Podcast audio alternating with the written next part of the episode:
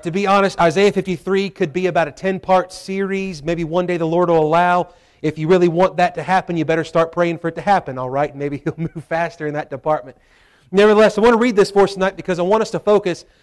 Just something the Lord impressed upon me when I started pastoring is the Wednesday before Resurrection Sunday that we celebrate Easter, that we would focus on the cross, that we would focus on the suffering of Jesus Christ for our sins. We've got to understand that the reason why Jesus ever suffered for one moment is because of our sin. Sin causes suffering, but here's the thing about our sins is that it caused our Savior to suffer greatly. He did so, though, willingly, lovingly, graciously, mercifully, because of our sins and for our sins.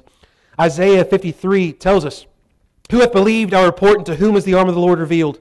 For he shall grow up before him as a tender plant, and as a root out of dry ground. For he hath no form nor comeliness, and when we shall see him, there is no beauty that we should desire him." The nation of Israel would see Jesus, and they would not think a lick about him. They would not think anything extra about him or anything special about him. As a matter of fact, many of them would say, "Can anything good come from there? Isn't that just old Joseph the carpenter's kid?" Right? But nevertheless, it tells us he is despised and rejected. He's not just questioned, he's not just brushed off, but he's despised and rejected of men, and he still is today, and that's why we have commercials like we see today. He says, "He despised and rejected of men, a man of sorrows and acquainted with grief, and we hid as it were our faces from him. He was despised, and we esteemed him not. Surely," now pay attention to the next few verses especially, "surely he hath borne our griefs and carried our sorrows, yet we did esteem him stricken, smitten of God, and afflicted. But he was wounded for our transgressions. He was bruised for our iniquities. The chastisement of our peace was upon him, and with his stripes we are healed." Notice this as we talked about this past Sunday about him being the Passover Lamb of God. He is our substitute. He is the one that took our place. Verse 6, "All we like sheep have gone astray. We have turned everyone to his own way. And the Lord hath laid on him the iniquity of us all." The curse of sin itself was placed upon Christ. He was sinless, spotless. He was perfect. He was the God-man. And sin was placed upon Him. Our charge, our account, the great exchange. He gets all of our unrighteousness, all of our wickedness placed upon Him. Even sin and the curse upon sin itself is placed upon Christ so that you and I can now be clothed in His righteousness. He was oppressed. He was afflicted. Yet He opened not His mouth. He is brought as a lamb to the slaughter, and as a sheep before her shears is dumb, so he openeth not his mouth. 1 Peter talks about it. He was reviled, and reviled not. He was taken from prison and from judgment, and who shall declare his generation? For he was cut off out of the land of the living. For the transgression of my people was he stricken. And he made his grave with the wicked, with the rich in his death, because he had done no violence, neither was any deceit in his mouth. Yet it pleased the Lord to bruise him. He hath put him to grief. Now shalt make his soul an offering for sin, he shall see his seed, he shall prolong his days, and the pleasure of the Lord shall prosper his hand. He shall see of the travail of his soul, and he shall be satisfied. By his knowledge shall my righteous servant justify many, for he shall bear their iniquities. Therefore will I divide him a portion with the great, and he shall divide the spoil with the strong, because he hath poured out his soul unto death. And he was numbered with the transgressors, and he bare the sin of many, and made intercession for the transgressors." What a heavy passage this is when we think about this week. This week we celebrate, and truthfully, every Sunday that we gather, we celebrate the resurrection of the Lord. You and I, we spend a whole month, and I'm not making fun of it because I enjoy the Christmas season. Y'all like Christmas, don't you? We decorate for Christmas. We spend a whole evening together. We decorate Christmas. We sing Christmas songs and hymns all week, all month. We have cookie socials, and there's pageants and plays and special music and all this stuff, special events, all for Christmas. That's wonderful. I enjoy it. But we often forget the reason why we meet every Sunday. It's not just because it's Sunday and that's one of the 2 days you might have off from work. It's not just because it's a convenient time. As a matter of fact, Sundays for a lot of folks ain't but so convenient. But here's the thing, whether convenient or not, it does not matter. What matters is that is the first day of the week, and that is the day that Christ rose from the dead. So every Sunday that we gather in the name of Christ, and we gather freely because Jesus has made us free through His death, burial, and His resurrection. And it still stands true, it still stands sufficient. And so every time we gather, it is to remember and to rejoice in the resurrection of our Lord. But we need to remember His great suffering. Before we get to this Sunday that we all celebrate, and this week we'll see church signs or Facebook posts, or we might even tell one another, Sunday's coming, Sunday's coming. And that's a good thing because it reminds us that Sunday is coming. We have to remember that there was a cross first. Now with this, I wanted to begin here tonight. We've got a great deal to cover. I am going to do my best to get you out of here on time. I want to be mindful of that. Nevertheless, tonight, that handout that you got a couple handouts. The reason why I gave these to you tonight is because all week long, and to be honest with you, I struggle with some things. Y'all ever struggle with stuff? I know I do. I struggle getting in the flesh. I struggle not getting on Facebook and making rants and posts about a bunch of nonsense and malarkey that's out there. And here's what has happened every single Easter week as far as I can possibly remember. We hop on Easter week on Facebook, and this pastor, or this Christian or that Christian, or this false teacher or that false teacher is out there, and they're arguing so heavily for one day of the week in particular that Jesus was crucified on. How many of y'all have ever heard of Good Friday? How many of y'all have ever heard that Jesus died on a Friday? All right. How many of y'all ever heard of Wednesdays? Anybody ever Wednesdays? A few Wednesdays, right? That's the big one right now, floating around on Facebook. How many of y'all ever heard Thursday? A couple of you, all right. Well, here's the great truth tonight.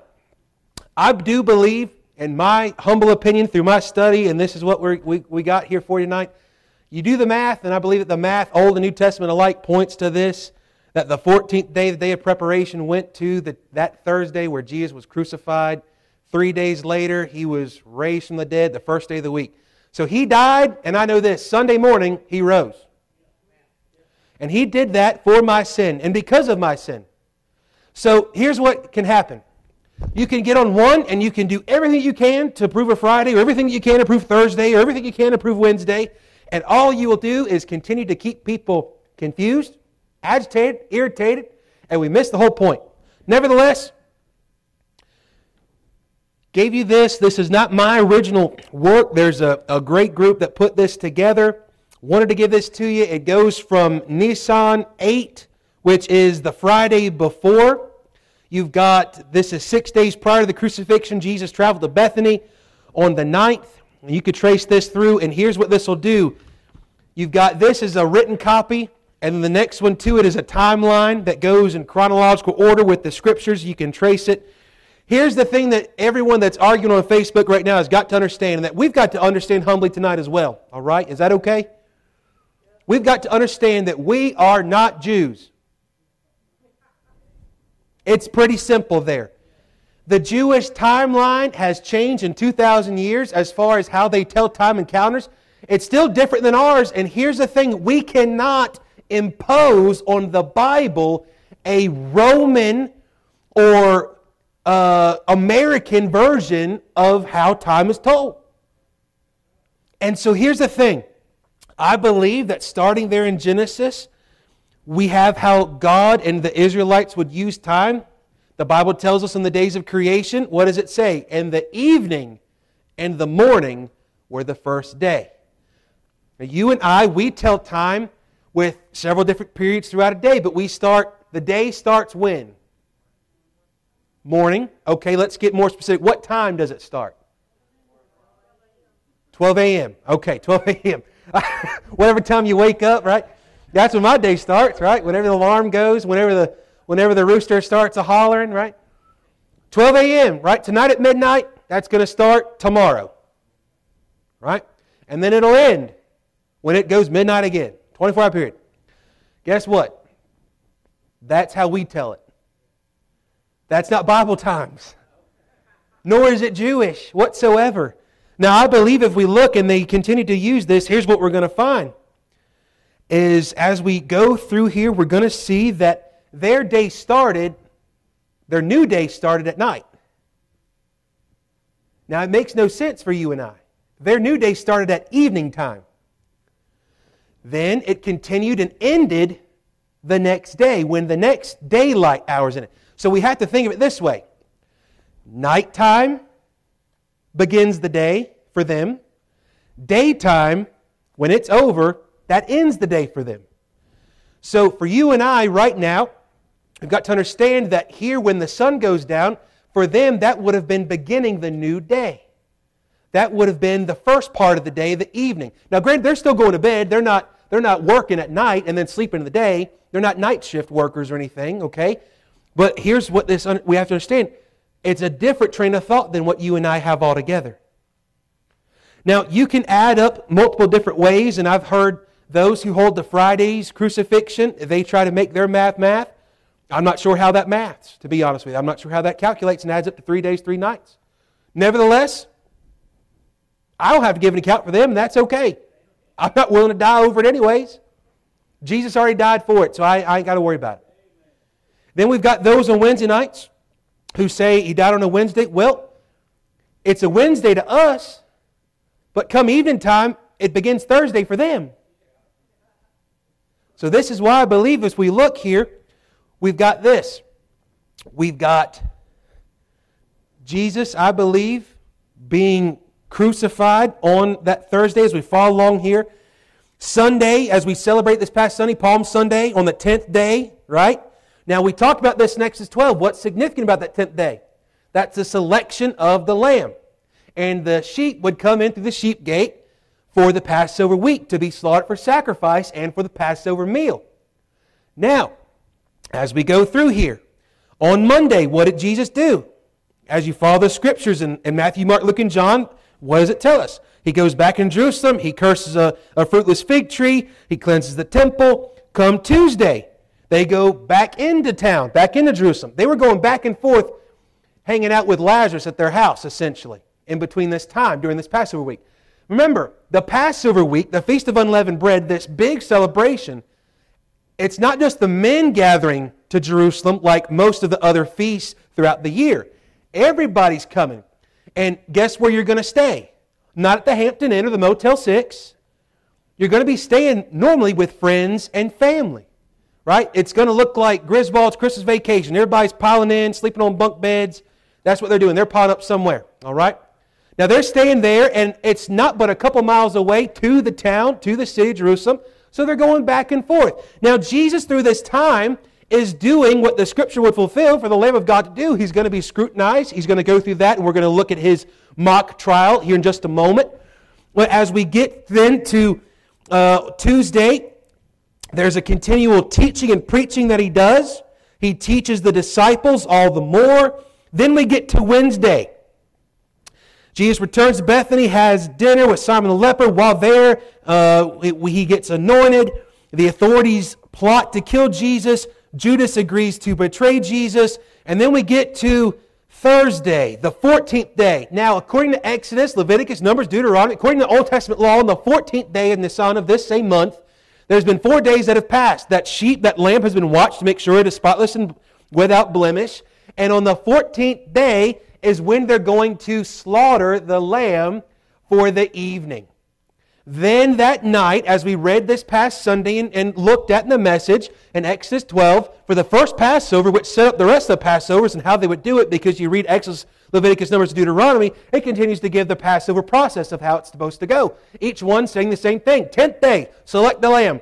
14th day, kill the lamb. Then that night, roast with fire, eat with bitter herbs, and do so preparing and celebrating and remembering the Exodus, how God delivered His people. So in that Thursday, the Last Supper was during the nighttime hours preceding the daytime hours. Remember, their day starts in the evening and ends after the next daylight, right? So, Thursday starts at the nighttime. Then it's going to end the next day when the next evening comes around. Does that make sense? Essentially, their day is not going from morning to morning like us. It's going evening to evening. So for you and I, the last part of our day is evening time.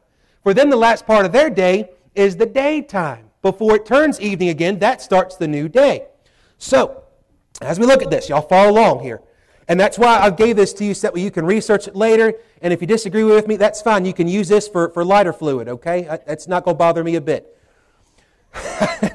It's not. I'm not a bit bothered by it. It's okay. So that night, it was, according to John 13:1, look at the Scripture. It says, before the feast of the Passover, after the supper, Jesus and the disciples went to the Garden of Gethsemane, Matthew 26:36, and John 18. Jesus betrayed by Judas. Jesus is arrested and taken to the high priest Caiaphas. Peter denied Jesus 3 times. Still nighttime. He's warming himself up by the fire, right? Still dark outside. Then the daytime hours of Thursday comes. And this is the second portion of their day. What happens during the daylight?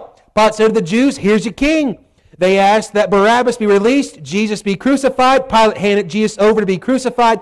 At the same time that Passover lambs were slain, Jesus hung on the cross to give up His life. Now there is a correction here. They had down 6 hours of darkness from 9 to 3. He was crucified from 9 to 3. There was darkness from 12 to 3. All right, so they have their typo there. Nevertheless, notice in John 19, they say, hey, we got to get His body down now before it turns evening. Why? Evening starts the next day, and they said that it's going to be a Sabbath. Now, here's what happens. That Friday group, y'all remember that Friday group that says Jesus was crucified on Friday? Y'all remember? Just go like this. That's all right. That group that says it was on a Friday, they believe that Sabbath. Yes, ma'am. Huh? The time begins, the crucifixion process, it was about a 6-hour process altogether. From about 9 to 3. 9 in the morning to about 3. It says 6 hours of darkness. It wasn't 6 hours of darkness.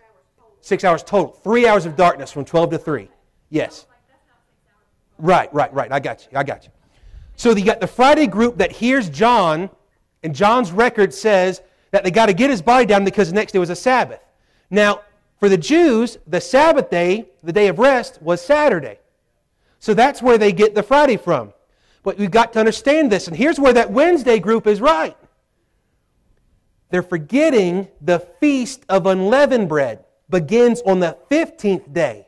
So if we're following this calendar correctly, that would be that Friday. That's going to be a high Sabbath day. What do you mean a high Sabbath day? Well, here's the thing. If you've got, let's take for us example, we've got 52 weeks in a year, right? And so if we treated every Sunday like it was a Sabbath day, we'd have 52 Sabbath day, right? Now then, if we go further and we say, well, we also celebrate Christmas for a week, Easter for a week, Thanksgiving for a week. We got 7 other weeks where we have big celebrations, right? Well, we've got now some extra high Sabbath times of rest. That's the whole idea. So here's what's taking place. That day that the unleavened bread feast would take place, they would then eat unleavened bread for 7 days. That would begin on the 15th day. That appears to be that Friday. The Passover feast, the Feast of Unleavened Bread, was observed during the nighttime hours of Nisan 15th. Then we've got that Saturday, which is just a regular weekly Sabbath. And then we've got Sunday. What's that? Resurrection Sunday. And what's important about that as well is there it follows the first day of the week was the Feast of the First Fruits. Jesus is called in 1 Corinthians 15:20, but now is Christ risen from the dead and become the first fruits of them that slept. So, with that being said, read through this, cross-reference the Scripture, look at that timeline, and if you disagree with me, that's fine. And if you agree, that's fine too. Because here's what I know. Jesus came because I am a sinner. Jesus laid down His life for my sin. Every prophecy about His death, burial, and resurrection from Old Testament came true. He came, He died, He was put into the grave for 3 days and 3 nights, and He rose again on Sunday morning, and that's where we gather each Sunday morning to worship our risen Lord, and especially on Easter, because it gives us an excuse to have breakfast together and get up extra early and wear some pretty pastel colors, all right? Praise God for it. Now, let's get into this. I had to address it. About plumb irritated me this week, all right? Better to address it with you guys and get on Facebook and rant. So if you want to know what Pastor Joe thinks, look at this. I believe it was Thursday because you look. You got evening, you got nighttime, daytime, nighttime, daytime, nighttime, daytime. Jesus is up before dawn on Sunday, right? To me, that's how you get 3 days, 3 nights. That's how you have the fulfillment of the prophecy of Jonah, that he'd be in the heart of the earth for 3 days, 3 nights. And as Paul puts it this way, and it's not contradictory, on the third day he rose again according to the Scripture, 1 Corinthians chapter 15, verse 3 and 4. You've got to understand, it all comes together. This Bible does not contradict itself. Rather, it proves itself over and over and over again. And here's the great truth. You read 1 Corinthians 15, what do you find? Hundreds saw the risen Lord. I've never seen Him. But this book is good enough for me to trust Him. And one day I will see the risen Lamb of God. That's what we get to look forward to. All right? Now I want to look here at an overview of events in some detail from that night. Did this last year and feel impressed as well to go back again and to look at the mock trial. I know it's a lot and it's a mouthful to kind of look at all these things because many of us have not heard some of these things, or let alone studied it, because we've all just said, well, Good Friday or whatever new charts floating around on Facebook tells us whatever day He got crucified on. I want us to understand some of the details. There was a complete and total farce of a trial that went on. Jesus was guilty of nothing. But here's what the Lord did. He sent His perfect, spotless, without blemish Son, His own Lamb, who was sinless, completely without fault or failures. He had nothing He could be guilty of. Any crime you could put against Jesus, He will not be guilty. Not guilty, not guilty, not guilty. And Jesus died for those who were guilty, guilty, guilty, so that they can be pronounced by His blood not guilty, not guilty, not guilty. That is the wonderful doctrine of being justified by His imputed righteousness. He has taken every wicked thing that I've ever done. He who knew no sin became sin so that we might be made the righteousness of God in Him. It is because of Christ's grace that we are saved. It has now been freely, His righteousness, given to us so that on my account no longer is it once was guilty. It's not even once was guilty anymore for me. The moment you trusted Christ, you've heard it been said, it's justified, just as if I'd never sinned, right? That's true, but it don't quite go far enough. It is as not just as if you never sinned, but it's as if sin itself in your life or on your account never was even there as a charge. Why? Because Jesus took that instead. Jesus pled guilty for every crime that I did. It makes no fleshly sense to you and I, but that is the Lord's way of saving sinners. Outside of that, there is no salvation. It is the death, burial, and resurrection of Jesus Christ. It always has been. It always will be. So on that night, the 14th, that Thursday night, that starts at sundown and the rest of the day that goes through the daytime, which He'd be crucified on, before it turns into the 15th, that evening. Anyways, that's right. Here's what happens. He was then arrested after His betrayal, right? He's arrested and brought back to the palace of the high priest, Caiaphas, where he was questioned by Annas, the former high priest, and Caiaphas, Annas' son-in-law. Annas kept power of priesthood through his sons and son-in-law until the end of his life. Notice already the political issues at hand. Wherever you find man, you'll find a grab for power through politics. And what had happened in that day is that the Jewish elite and the religious leaders who were supposed to do what? Hold up the law. to glorify God, to keep the law pure, to keep themselves pure, to keep the people pure, instead have been corrupted by wickedness, because where you find mankind, you will find wickedness. What we find from the very get-go of Jesus' betrayal and illegal arrest and illegal trial is that Jesus came to be a ransom for sinners. He came to save that which was lost. But afterwards, he was tried by what would be called the Sanhedrin, found to be guilty of blasphemy by proclaiming himself the Son of God. He was sentenced to the death penalty. During this, what you find is that there's many of them who are going, well, who's mocking you? Who's speaking to you? Tell us, prophesy, prophesy. These things are starting to happen. The mocking and the ridicule has happened. And here's what they had said. Now, we've got to understand about the Sanhedrin. Sanhedrin in Jerusalem acted as a supreme court of the land, specifically of the religious and ceremonial laws of Moses. So these are the ones who would come and would decide whether someone should be stoned or not based upon their sin, or according to the law, how their sin should be dealt with.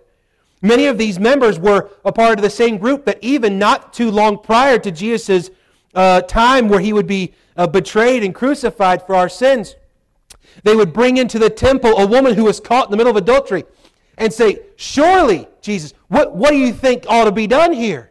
Right? Jesus, I love what he does. He ignores them. Starts writing in the sand. And one by one, they walk away. Oldest to the youngest. And that's important. Old men get the wisdom. You normally don't have humility when you're young.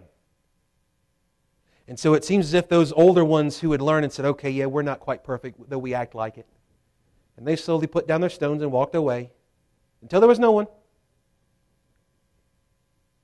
The Sanhedrin, they were a council made up of 71 members. There was 24 that were chief priests, 46 that were elders chosen from among the scribes, Pharisees, and Sadducees. Notice this pyramid scheme, right? This is the first Tupperware paparazzi pyramid scheme, right? If any of you guys know about pyramid scheme, that's what they are. Y'all know all about that. You give all your money to all them pyramids. Mary Kay's one of them too. I preach it against it. My wife's done spent half my paycheck for that stuff. That's why she's selling earrings now. I'm going to get in trouble. I better stay on top. They choose 46 elders from among the scribes, Pharisees, Sadducees, and the high priest was both overseer and a voting member. So now they got 71. So that way, if there's a tie, he can split it. All they need is a majority to rule. They acted much like the court of law. They operated and focused. Now, here's the thing. You say, weren't they under Roman control? Well, they were. But here's the important part. The Romans, when they would come in and take over places, they let them keep some of their culture, all the while still holding all the cards. They let the Jews feel as if they still had their own land, their own control, their own stuff because they had the Sanhedrin. But notice, all the while, too, what you find throughout Jesus' ministry is it seems as if they're getting in the back pocket of the Romans. We find that they're doing all sorts of crooked things. There's just absolute perversion everywhere you look, especially politically.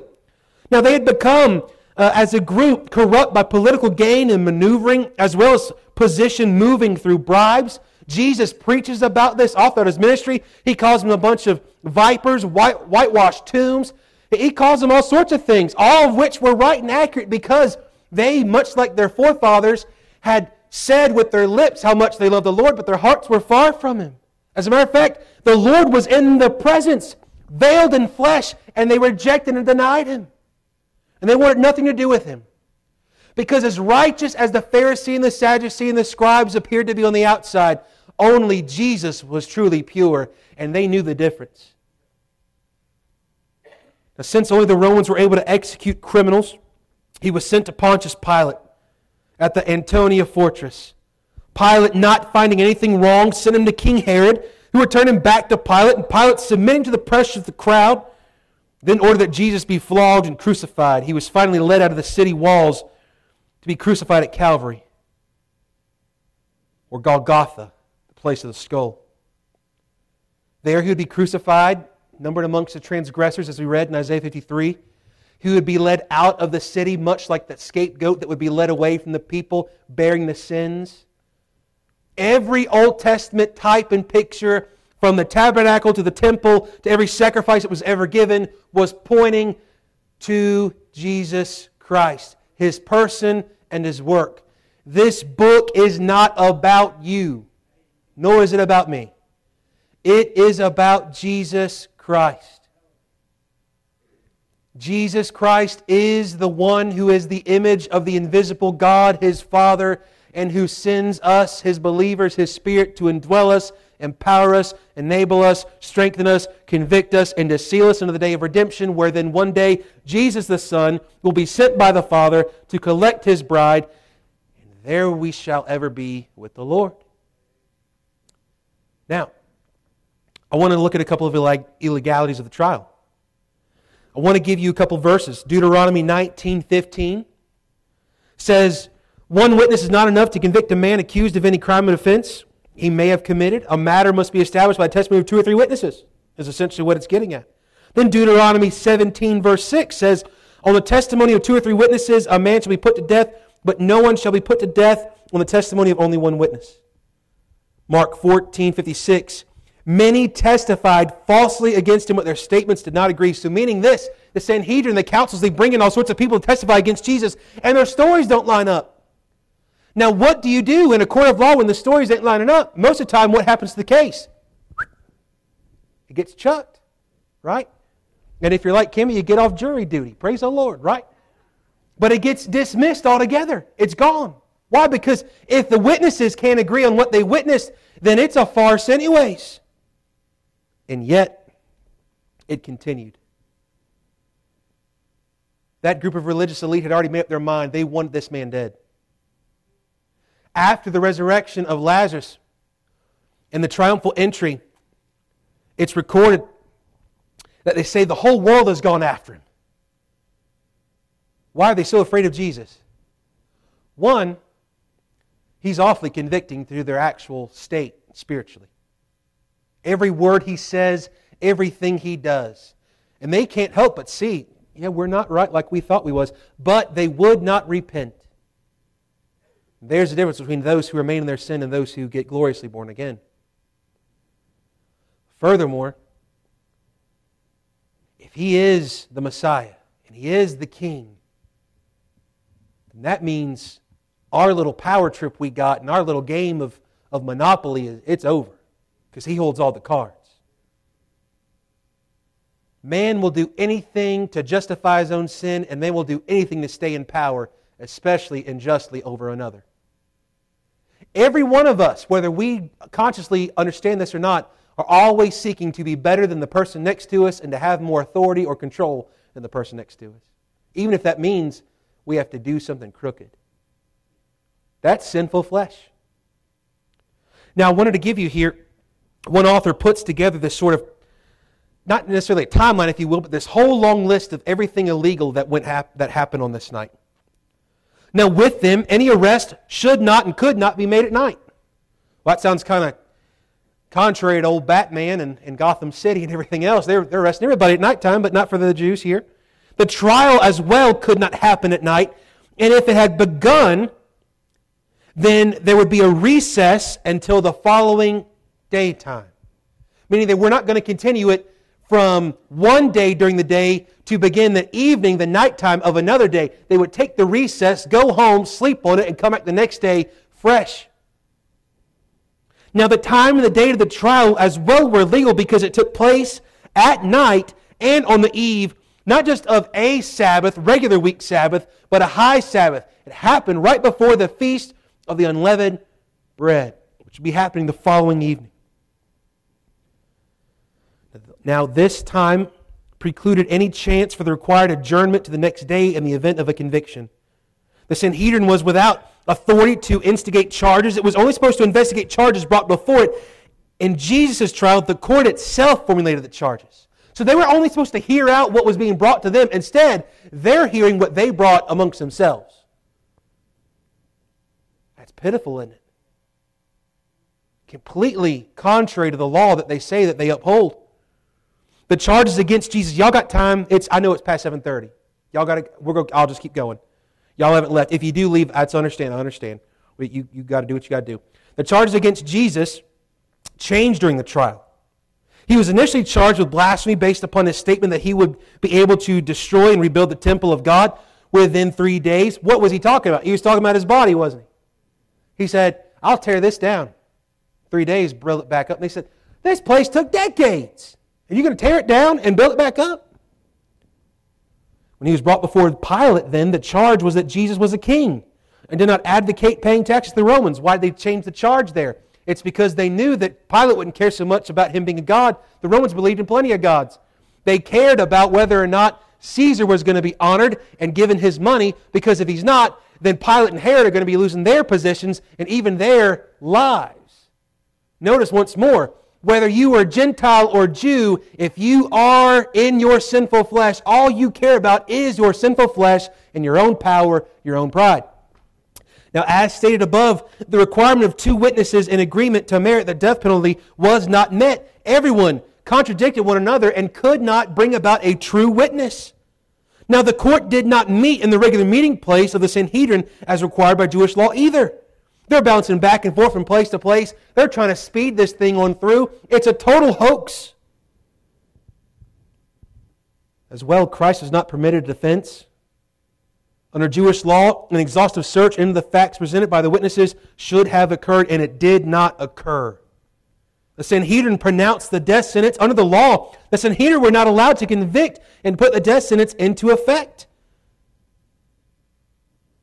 John 18:31 says, Then said Pilate unto them, Take ye him in judgment according to your law. And the Jews therefore said unto him, It is not lawful for us to put any man to death. And so for them they're saying, That's why I brought unto you, because we want him dead, but we can't do it ourselves. Or else we break the law, and if we break the law, then we're not clean, then we can't have supper tomorrow and celebrate the high Sabbath day. Notice this. It's all about themselves. That's the sinful nature of man.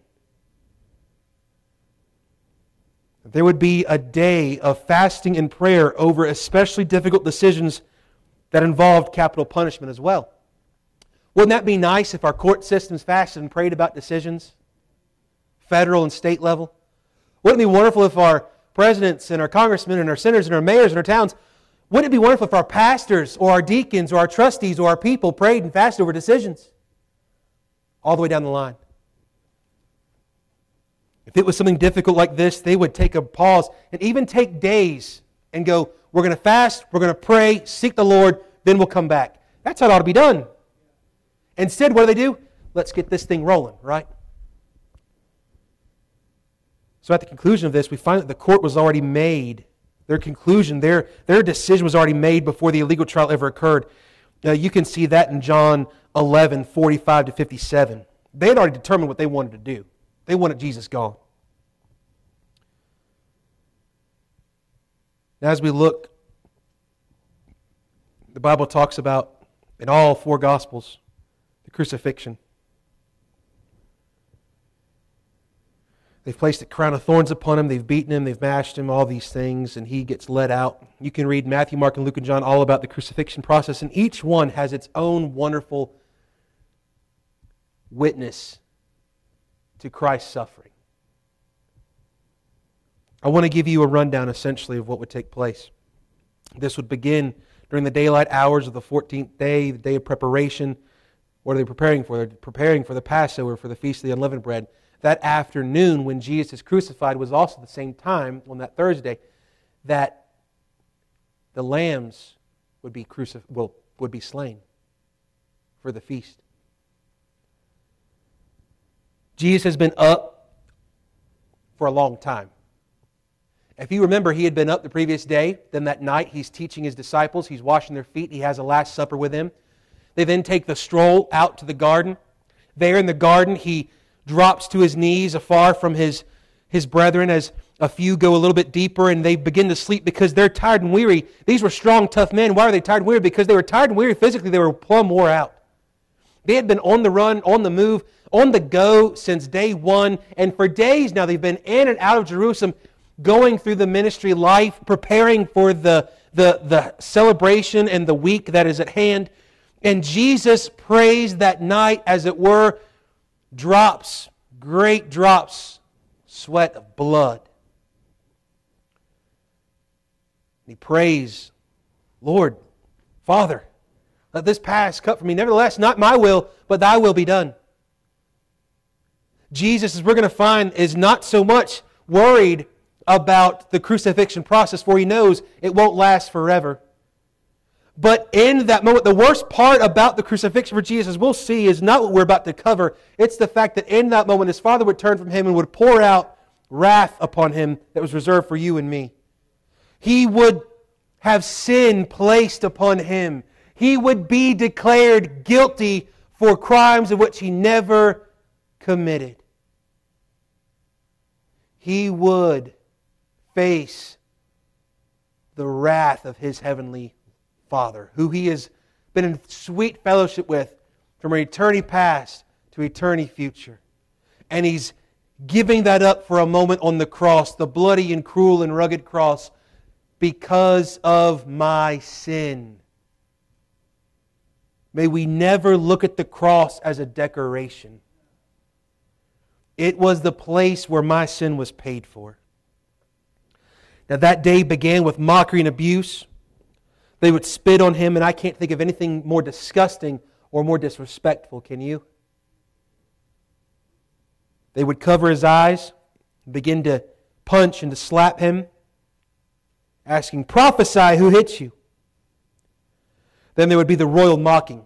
"Okay, you think you're the king? They say you're the king? We'll show you king, here you go." They'd strip Him of His clothes, put on a scarlet or purple robe, which is the color of royalty, crown of thorns. Scripture, though, describes Him in glory with royal diadems. Not a crown of thorns. I've never seen a king wear a crown of thorns.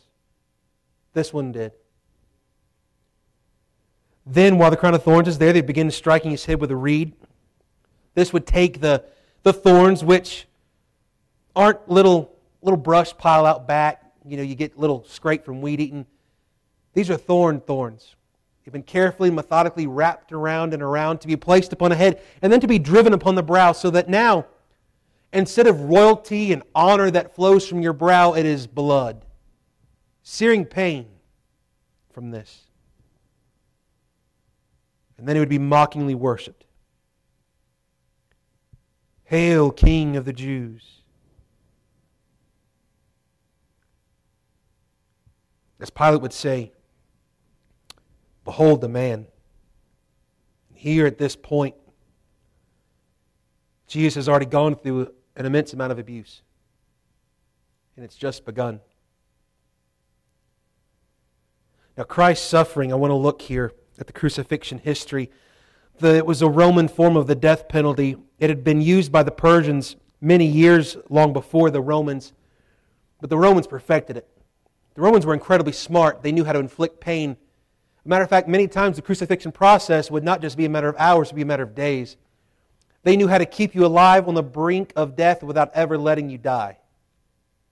They knew how to inflict pain. Even now, think about the most painful thing you've ever dealt with physically. Not sure what it might be.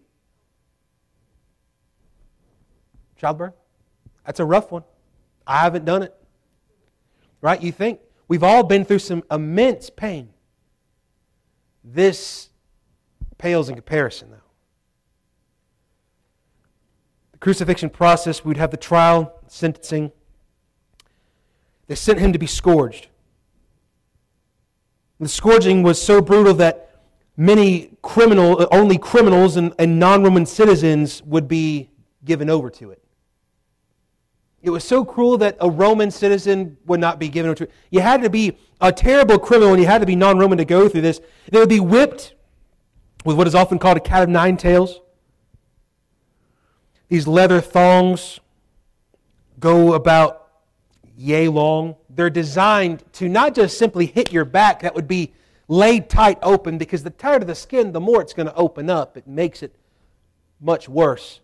In the process, as you're going about this, it's going to hit your back, cause the lacerations and the pain, but with what's on the end of the cat of nine tails, it's going to wrap around and it's going to cause even more destruction. Many times at the end of it would be iron balls, sheep bone, things of that nature attached to the end. Now, each lash that would come about, and remember there's at least 9 of them, and this is going to happen numerous times to the Lord's back. He would give His back to the smiters, fulfillment of the Psalms. Each lash would be 2 inches long and about 3/4 inch deep. That's deep. It's bloody. There's an immense amount of pain.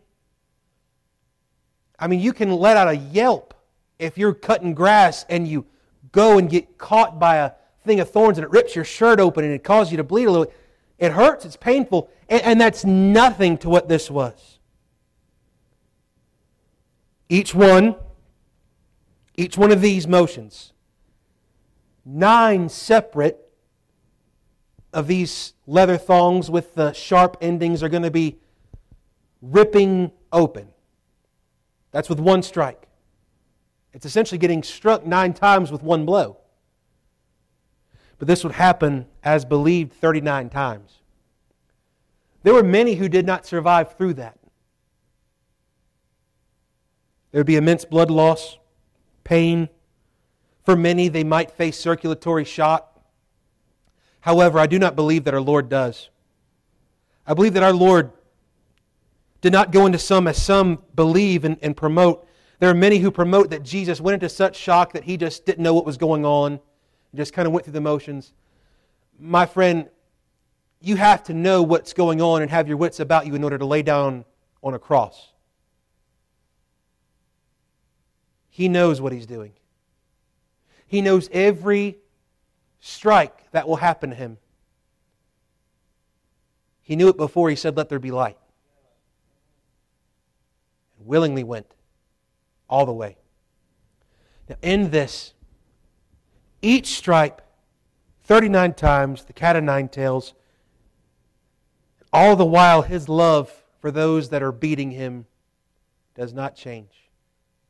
Nor does it fail. Nor is it even questioned for a moment. Those are the very ones He's dying for. And furthermore, when the soldiers tore the robe from Jesus' back, probably would have reopened many of the scourging wounds. Isaiah 52 verse 14 says, His visage was so marred more than any man, and His form more than the sons of men. The idea is this: He was a piece of meat being slaughtered for us. Because you and I are not Jewish and have never made sacrifices daily, let alone yearly, for the Day of Atonement, we don't know what it means to shed blood for the remission of sins.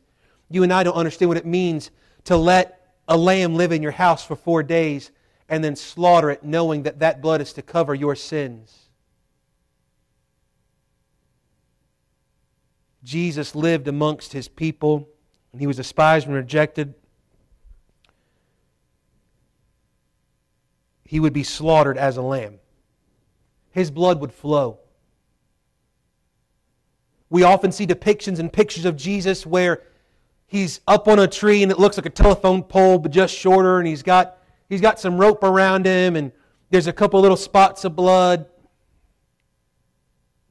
His visage, His image was so marred.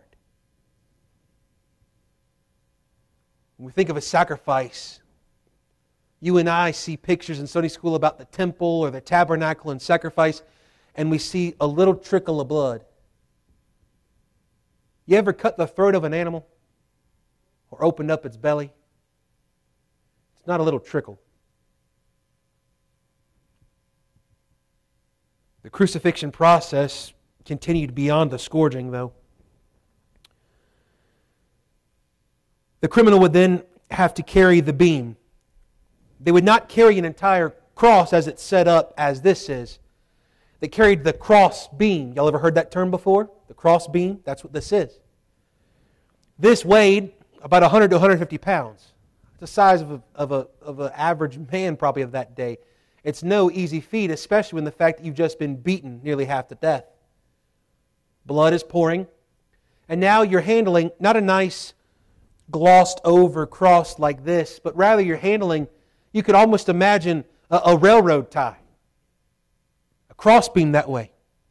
And you're having to carry it under the weight of which your joints have already been suffering from the beating, the abuse. Your body is ripped open. And now you're going to have to walk through the streets from where you've been beaten to where you're going to die. All the while, you're understanding that by the time you make it up to the top, you might be dead. But nevertheless, if you make it to the top, you're going to die. There is no getting out of this. There's no get out of jail free. There's no do-overs. There's no retrials. The moment it started, it will commence to its ending, and the ending is your death. You're carrying your literal death. As a matter of fact, we're told in the Scriptures and the Gospels that it becomes far too heavy. And so they get a bystander to come, and he carries it the rest of the way for the Lord.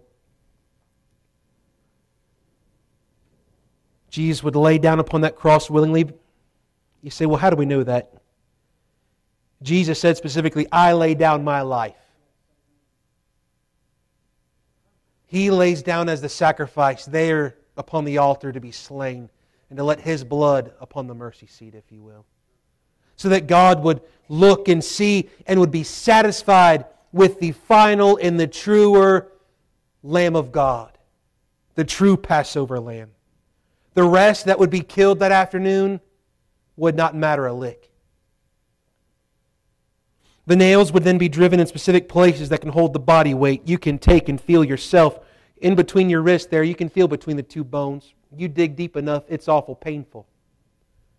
We often think about palms. For a palm for this time period went beyond just right here like a deck of cards in your hand. It covered a portion of the wrist to the fingers themselves. But in that, it can hold the body weight while causing the most pain possible. There's an immense amount of the nerves, the damage that would be caused, and here's what then would happen. There might not be a lot of blood that comes from those nails being placed because they perfected the process to maximize the pain but minimize the blood loss because you've already lost plenty at that point. And now you've been nailed, and here's what's going to then be happen. You're going to be lifted up on that cross. Now it's complete. You're nailed. You're nailed to your crossbeam, and your crossbeam now nailed and tied to the rest of the cross. Now you're going up vertical. They're going to lift you up into a hole. It's about 1.5 feet deep. They're going to drop you into it. And the Bible tells us, prophesied in the Old Testament, fulfilled with Christ, that none of His bones would be broken, and they would not be, but His bones popped out of joint. You ever had a shoulder pop out? It's awful painful, isn't it? Now He's got that over His body. And now the breathing begins. The breathing becomes shallow, difficult, searing pain to the wrists and to the feet where the nails have been driven. These aren't nails for hanging pictures. These are nails for hanging meat. There Jesus would be nailed with the pain here and of course upon His feet. And in order to breathe, He's going to have to lift Himself up to catch His breath. Now with this, as you do this, you notice, what must you do as you lift yourself up? Putting pressure here on the nails and here on the nails. So there the nerves are aggravated all the more and the searing pain all the more just to be able to go to catch a breath, to let it out again, to let it out again. Each time with the same pain, just to catch a breath, moment by moment. There Jesus would be in darkness for 3 hours. As the wrath of God is being poured out upon the Son, the Father is bruising the Son, and it pleased Him to do so for our sins. There, Jesus, who knew no sin, is having sin placed upon Him. There in the courtroom of God, Jesus is now being declared guilty so that you and I can be declared not guilty. With every breath, He breathes to die, to give up His life, so that you and I, who were dead in sins and trespasses, can spiritually breathe. Many would die after days. Exhaustion, asphyxiation, blood loss, What often happened, and it happened to the thieves on to the left and the right of Jesus, the guards would come and they would break their legs to keep them from lifting themselves up to breathe, which would cause them to die within minutes. If you can't lift yourself up to breathe, you're not going to be able to breathe. You will die. Can you imagine the trauma of being there and watching as this Roman comes over to you? You're already have gone through it all. At this point, you're probably begging for them to come and to make the pain and to make the death faster for you. And you watch them take a step closer and closer to you with a club to club your leg so that way you can finally not have to lift yourself up, so you can finally die and have relief. What an awful thought that is. But they wouldn't have to break His legs. Jesus triumphantly dies. Jesus triumphantly cries. In verse 30 of John 19, when Jesus therefore had received vinegar, He said, "It is finished." He bowed His head and gave up the ghost. Other Gospels say to Telestai that He cried it out, I believe with a loud, triumphant voice.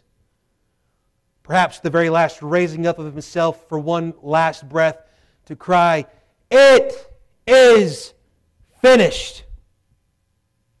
And He only died, not from blood loss, not from the Romans, not from the Jews, not from the pain, but because He bowed His head and gave up the ghost.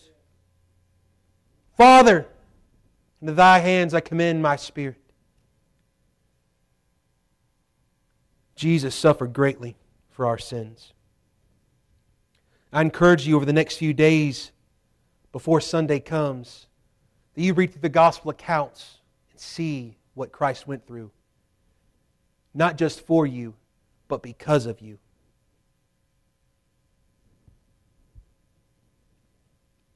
He bowed His head, gave up the ghost. Were you there when they crucified my Lord? Were you there when they crucified my Lord? Oh, sometimes it causes me to tremble, tremble, tremble. Were you there when they crucified my Lord? Were you there when they nailed Him to the tree?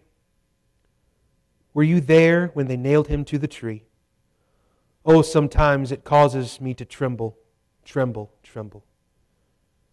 Were you there when they nailed Him to the tree? Though Christ died, you and I may rest assured He died triumphantly. He died the victor, and Sunday is coming. And on that Sunday morning, He rose the victor, so that you and I too may have victory in Jesus. But thanks be to God who giveth us the victory, Jesus Christ, our Lord. Let's pray.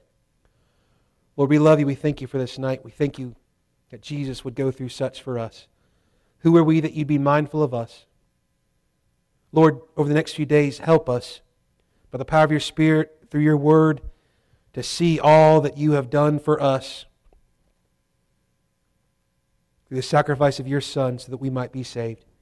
May we look forward to Sunday to celebrate the resurrection. But God, come every day, and especially every Sunday that we gather, may we celebrate our risen Lord, and that because of His resurrection, those of us who know You, we too one day shall rise, and so shall we ever be with You, O Lord. God, I pray that You go with us now. May we be obedient to You. May we be filled with faith. May we meditate upon Your Word. May it do a work in us and through us. In Jesus' name, amen. Y'all have a blessed night. Hope to see you guys tomorrow night if you can make it over at Bethel. If not, we'll see you guys resurrection morning.